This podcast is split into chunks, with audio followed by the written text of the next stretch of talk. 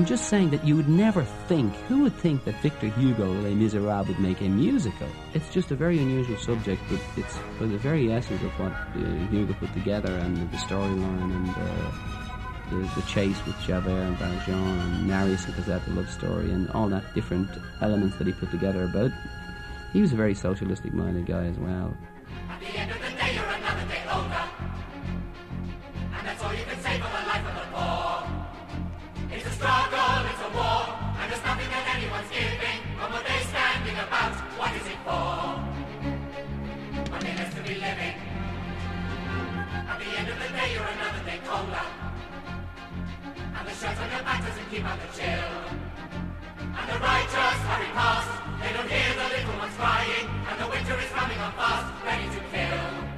They're calling it the hottest ticket on Broadway, the show you just can't get into. Les Miserables is the biggest and unlikeliest hit musical ever on Broadway. Based on Victor Hugo's epic novel of the French Revolution, it was adapted by Alain Boublil and Claude Michel Schoenberg with English lyric by Herbert Kretzmer. The director is Trevor Nunn and the producer Cameron Mackintosh. It opened in London in September 1985 and earlier this year transferred to the Broadway Theatre New York to immense critical and popular acclaim. The only actor to transfer to New York from the London production was Dublin's own Colm Wilkinson, who plays the central character Jean Valjean. He thinks that man is me. He knew him at a glance. That stranger he has found, this man could be my chance. Why should I save his hide? Why should I right this wrong? When I have come so far and struggled for so long. If I speak, I am condemned. If I stay silent, I am damned. I am the master of hundreds of workers, they all look to me. Can I abandon them? How would they live if I am not free? If I speak, I am condemned. If I stay silent, I am damned.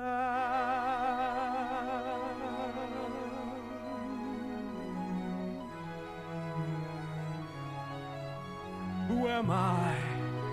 Can I condemn this man to slavery? Pretend I do not see his agony. This innocent who bears my face, who goes to judgment in my place, who am I? Can I conceal myself forevermore? Pretend I'm not the man I was before. And must my name until I die be no more than an alibi? Must I lie? How can I ever face my fellow men? How can I ever face myself again? My soul belongs to God, I know I made that bargain long ago. He gave me hope when hope was gone. He gave me strength to journey on.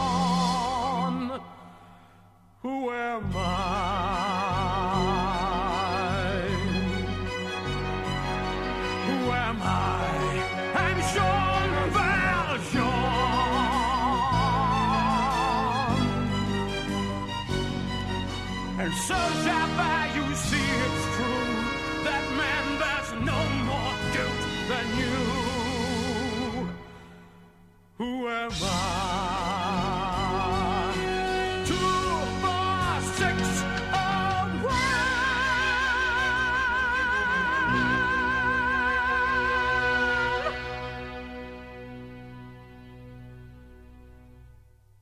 Con, the uh, the dressing room of the Broadway Theatre I just mentioned, a far cry from the Five Keys.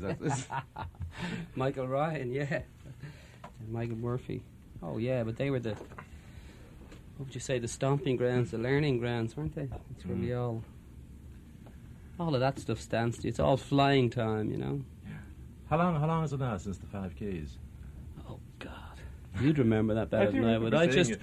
I um, I have a funny sort of mind like that. Uh, I know I was a part of that band, but don't ask me dates. I mean, I have on many occasions made my children bastards by calling saying they were seven years of age when they were really four or five years. We weren't married then, you know what I mean? I just have no idea of that kind of thing at all. I've no filing system in the, the brain at all. And I can hear a lot of people saying, "Oh yeah, we know, we know." Yeah. Well, was this ever at the back of your head? Was this in your, in your wildest imaginations that it would go for a theatrical side of the business? No, I just used to. I used to like the singing and I like the music. Uh, I like uh, that kind of thing. I suppose we're all performers. I think basically singers are performers as well.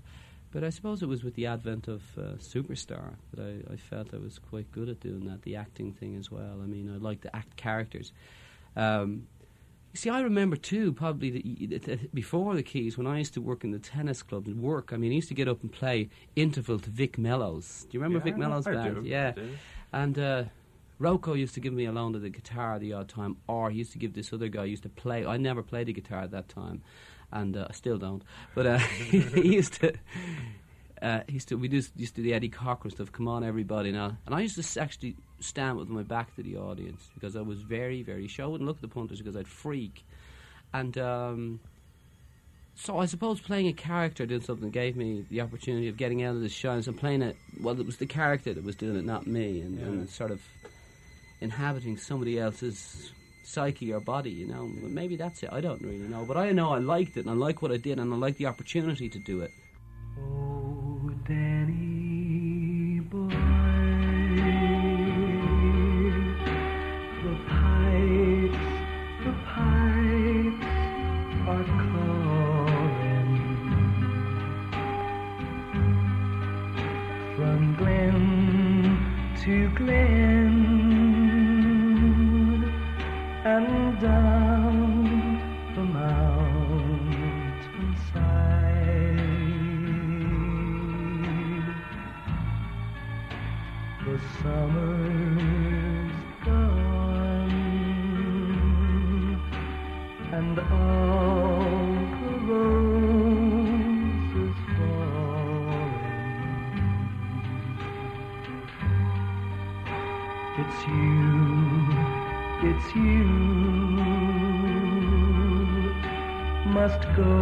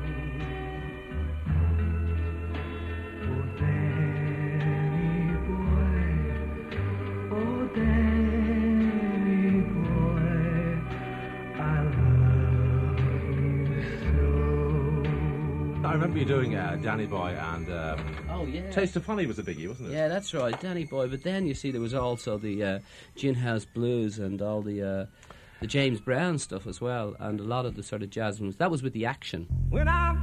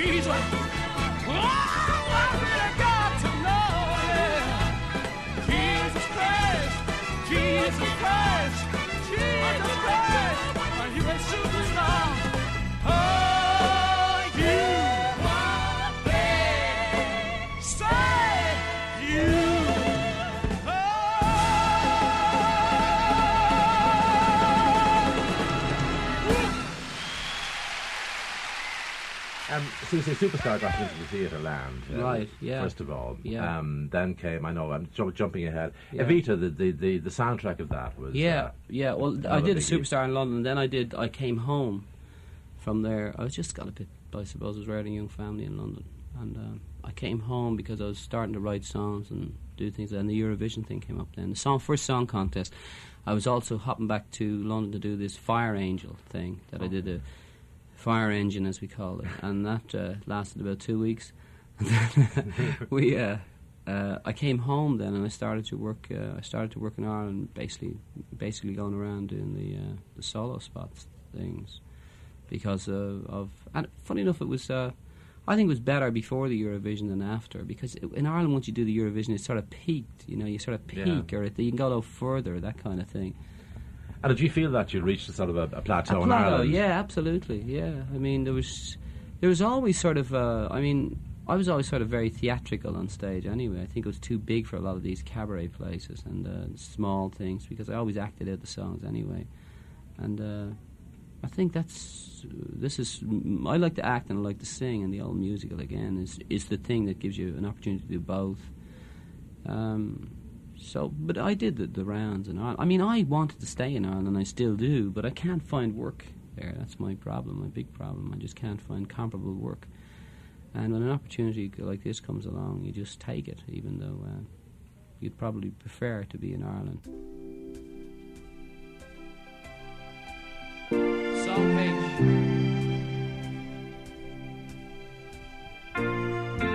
I said it would never work. You said let us try. I said I'm a traveling man and I'll only make you cry. When the feeling hit me and I had to move along, you said you were right, I guess. You must sing a song.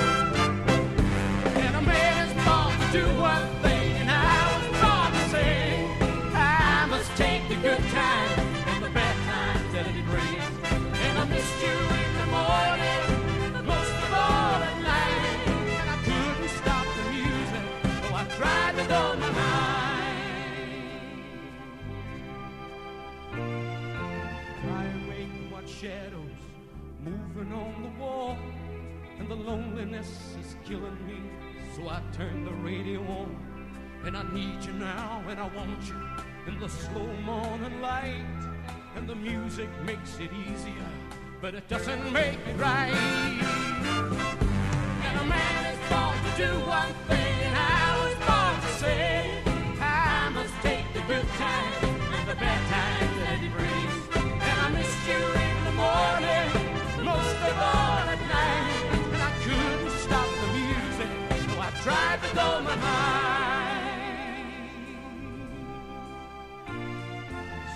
I hope you understand why I live this way. Songs keep moving in my head. There's music I must play.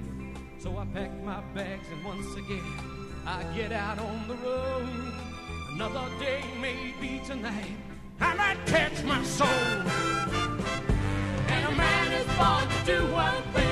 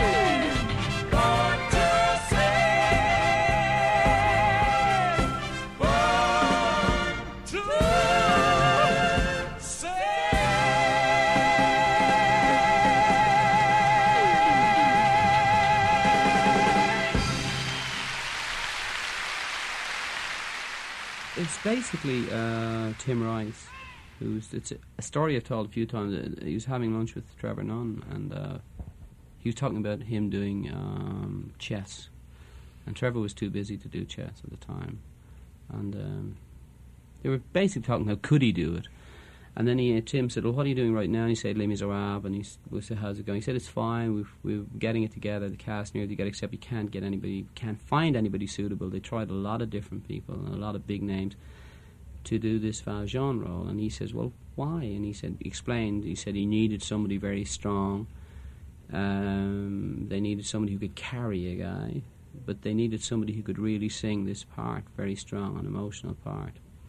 I think the part actually when I heard it was built for a baritone, it was written for a baritone. But uh, when I went to do the audition, I started jumping octaves and things like that. And I think that really stuck to the wall because they had the range below as well as on top, and that sort of uh, really um, cemented it for me as regards getting it. Uh, I think also they liked the way I could act it. Trevor, when I met him first, said, "I know." He said, "They know we know you can sing it because he had the Evita album." And he said, We know you can sing it, but we said, We just want to see. It was an acting audition, really. And so he explained what he wanted me to do and the emotions that he wanted me to uh, portray in the piece that I was doing. And uh, sort of, it was the, the soliloquy part where the, the guy makes the decision whether he's going to go one way or the other. He's- After the, the bishop has given him all the silver and says, "Oh, I take your soul for God. And uh, you have to sort of uh, portray that uncertainty of which way he's going to go. And then he finally makes up his mind and um, he just said, "Do it," and uh, w- he liked what I did, so that was it. It was all over. I just uh, they started talking to me about doing it then. And was that particular interpretation almost instinctive on your part?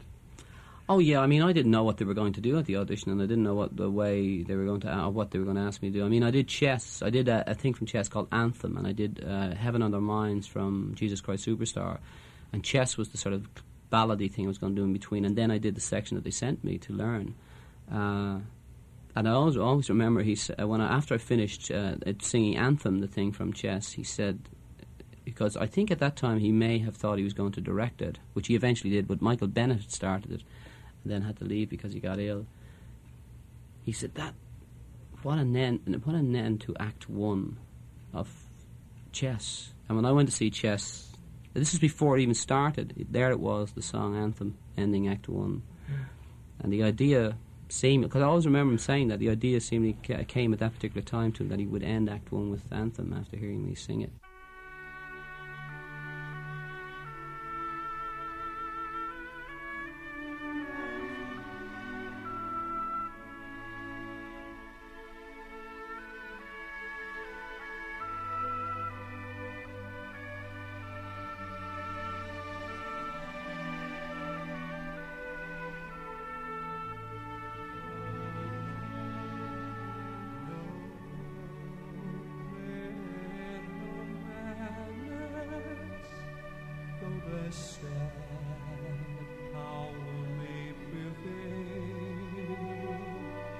Can possess,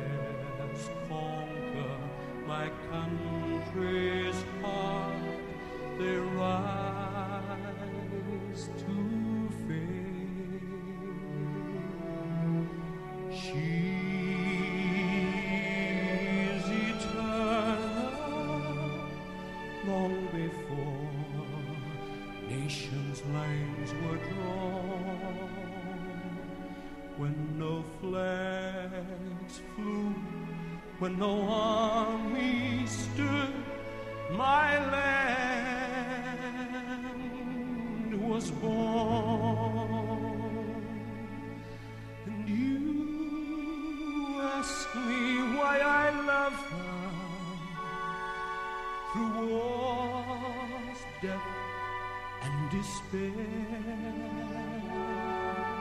She is the constant.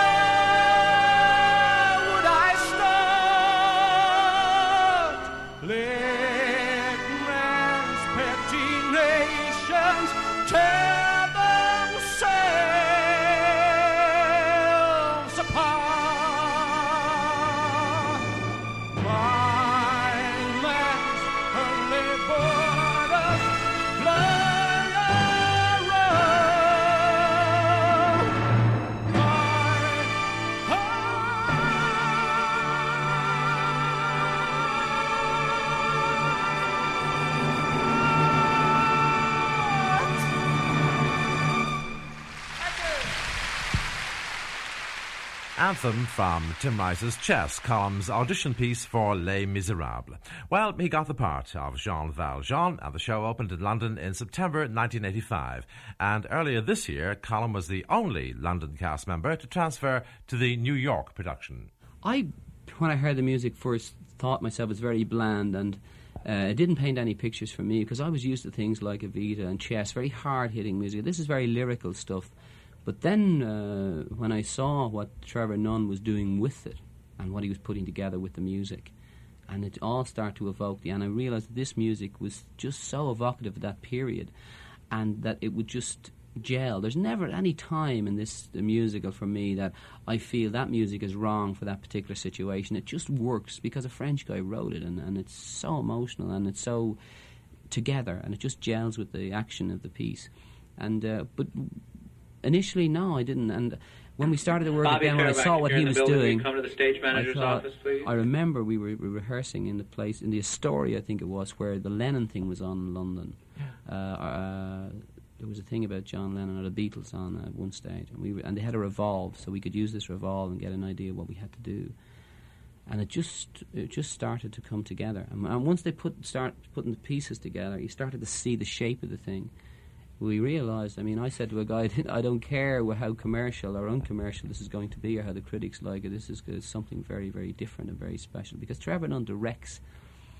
It's he walks the line with musicals. He tells a story. He's not. It's not like sequence, and and I'm not knocking. There are very good musicals, but they seem to deal on the surface. They this thing really goes into social issues and stay makes a lot of statements about man and revolution, and uh, there's everything in it. Javert. I mean, Victor Hugo's book is an amazing book, and I mean, it's. I think they actually capture the essence of the book in in the musical. They captured the. They obviously couldn't capture the whole book because that would take about another Nicholas Nickleby job, you know.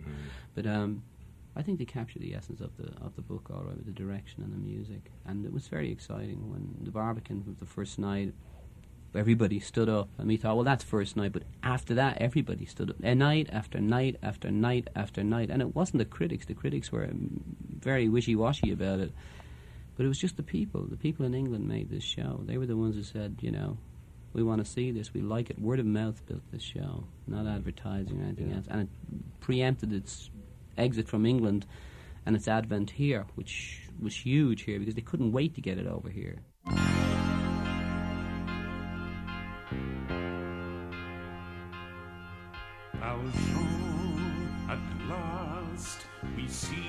Each other plain. Monsieur le Maire, you'll wear a different chain.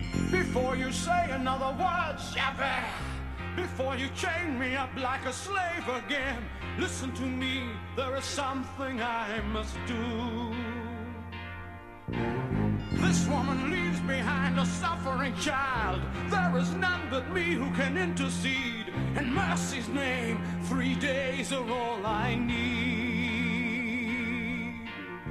Then I'll return. I pledge my word. Then I'll return. You must think me mad. I've hunted you across the years. A man like you can never change. A man such as you. Believe of me, You can what you will. There is a duty that I'm sworn to do. change. You know nothing Two, of my four, life. six, oh, All I did was steal My bread. to You know nothing You the have no rights. Come you with me, to see me oh, one. dead, but not before I see this around. justice Valjean is done. nothing now. I I am a price stronger man by far. There is power in me, yet my race is not yet must choose his way. run. I You am nothing of Javert. I was born inside a jail. I was born to with kill skin you like here, you. I'll do what must be the gutter too. done.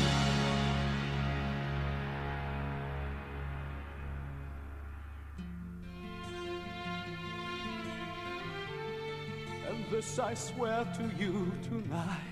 There is no place for you to hide. Your child will live within my care, Wherever you may hide away. and I will raise her to the light. I swear to you, I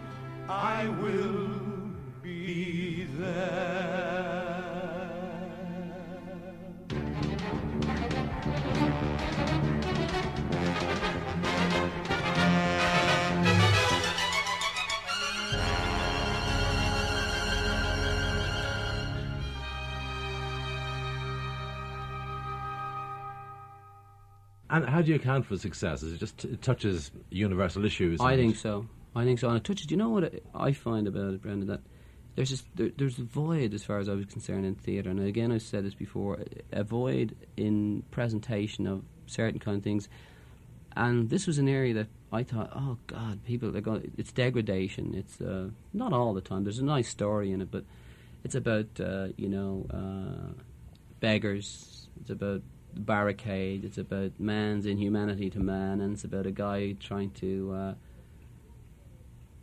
get away from his past and make a new life and new start. And it's issues that a lot of people don't want to sit in the theatre and look at because Right. it strikes home a lot of the time. And I thought. Who's going to come along here, sit and watch this, and think, "Oh, listen, I've come to get away from this"? But in actual fact, they'll reach out and touch it and identify with it, which was the extraordinary thing that happened. That not only did they like what they saw, but I get letters. I mean, look, Yeah. and people saying, I knew of Valjean, or my son died from leukemia, that thing I was telling you about, that book.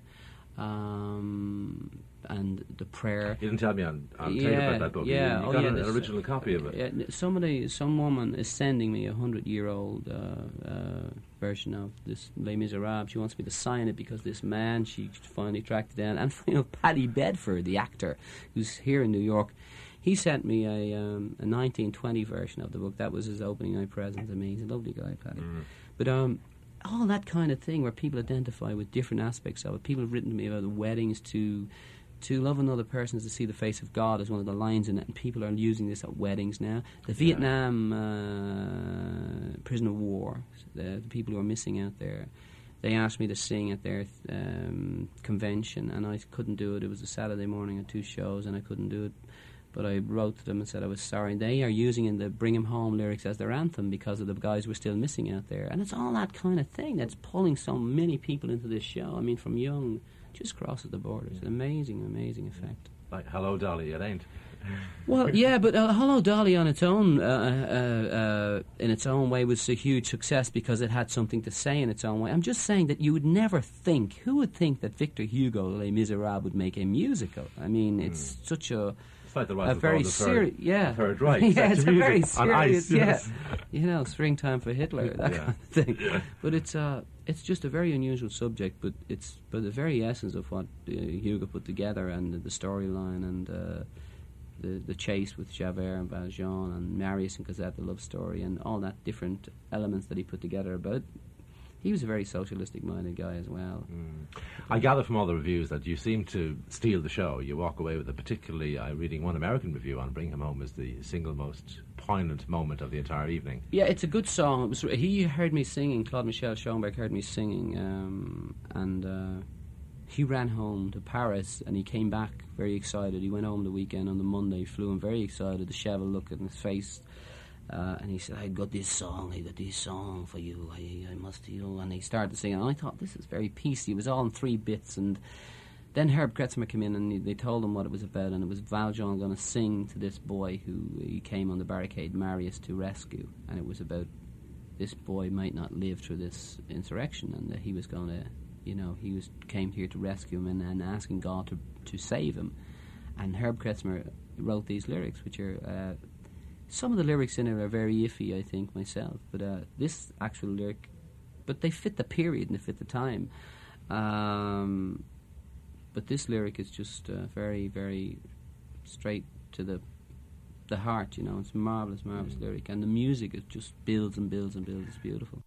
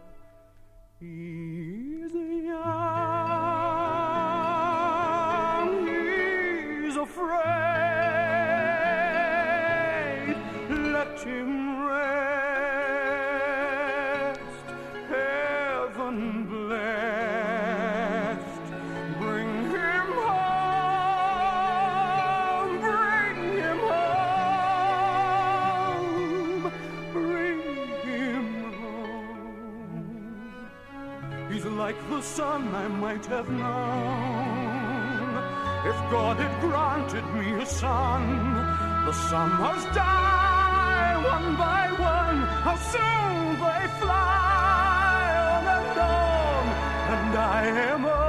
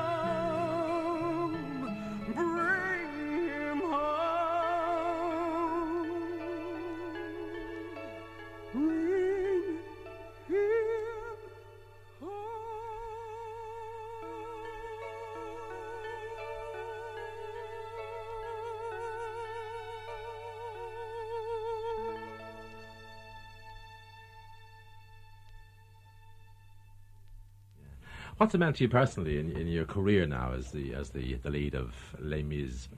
I suppose it's given me a lot of confidence to do. I mean, we're just talking about today uh, about what the next move is, which is a problem in as much as that I can't do anything I want to do because there's so many people now saying, telling you what to do, and uh, like agents and stuff like that.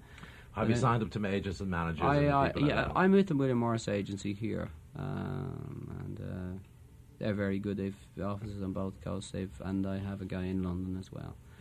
So uh, th- I want a six month break though when I come out of this. As I said, the first thing I do is the David Frost show, uh, which is a gala thing, a, a Royal Gala performance. I leave here on the 28th and I fly to London on the 29th. We do that December the 4th, and then I hope to go into RTE and do. Um, something for Ian McGarry. He was on the phone, a Christmas show, and then I start concerts on February the fourteenth, I believe, in the Gaiety. I do a week of concerts there, and then I'm going to have what I hope to have a, a good break then, uh, and go away with Deirdre and uh, that for a while.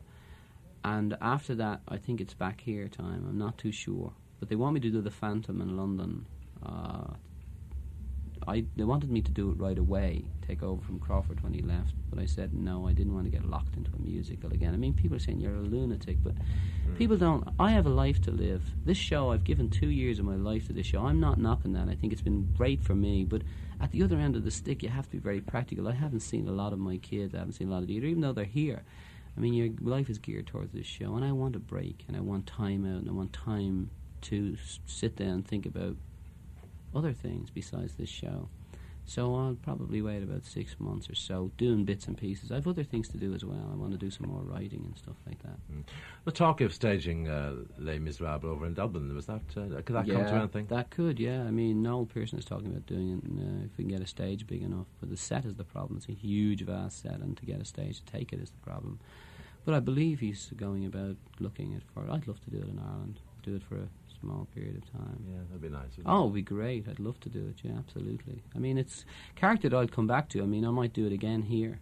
It's a thing uh, that I have a love hate relationship with it, in as much as it's very exhausting to do. Yeah, I know you're laughing, but it is true. Uh, and I like to, and, and nobody, you feel very possessive about uh, a thing that you've created or started, and you don't like other people doing it. This is, but you do. But um, there is a time that you have to get out. I know, for instance, that Michael Crawford is coming here, but he has written into his contract, and when he finishes here, he goes straight back into the London cast again. I mean, that blows my mind. I mean, I can't understand that. I mean, the people are, and it's the attitude here is funny too. They're saying, "Well, what are you going to do when you leave here?" And I said, uh, "Well, I have a few things." And if you got, you're not going to move straight into. And I said, "Well, I could do the Phantom. Why aren't you doing the Phantom?" I said, "I want a break." It's I never. They, they they stay in shows here until another show comes along. If the show runs that long, they move straight from one thing into the other because it's so competitive here. You see. I know. I mean, I've got a, as I say, I've got a life to live, and uh, there is there life after Les Miserables. Hopefully. you want to cut the grass and, yeah, and, I and do. dance yeah, the I baby? Want, I want to go home to Ireland and lig about for a bit, you know, and uh, have a bit of uh, nosh out with people and Talk uh, Al Guff in the pub. Yeah, exactly, exactly, exactly. About all the guys, you know, stuff, see yeah. how uh, you know Desi Rounds and Des Moore and John Drummond and Gareth Hudson and Noel Keel and all those people are surviving the, Yeah. the onslaught at home. Yeah. You know, Yeah. I want to meet them and talk to them, and and then I'll be ready to come back. It's a wonderful place to be. Don't get me wrong, and I'm anxious to come back. And it's been really great for me. But then, yeah, if somebody says, "Yeah, you're in a hit," that's right too. But I mean, it has been. It has been really, really good, and I'm very thankful for it. Very grateful for it.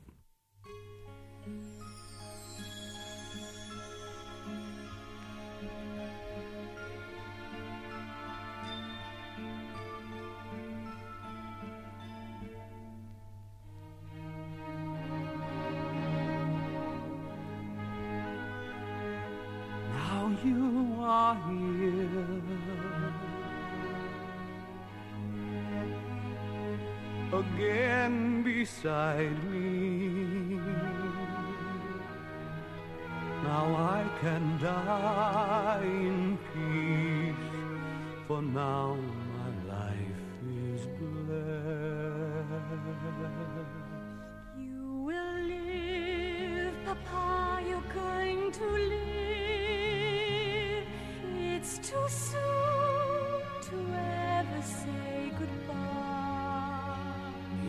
Cosette, forbid me now to die. I'll obey. I will try. On this page, I write my last confession. Read it well when I at last am sleeping. It's a story of those who always loved you. Your mother gave her life for you, then gave you to my keeping. Come with me where chains will never bind you. All your grief at last, at last behind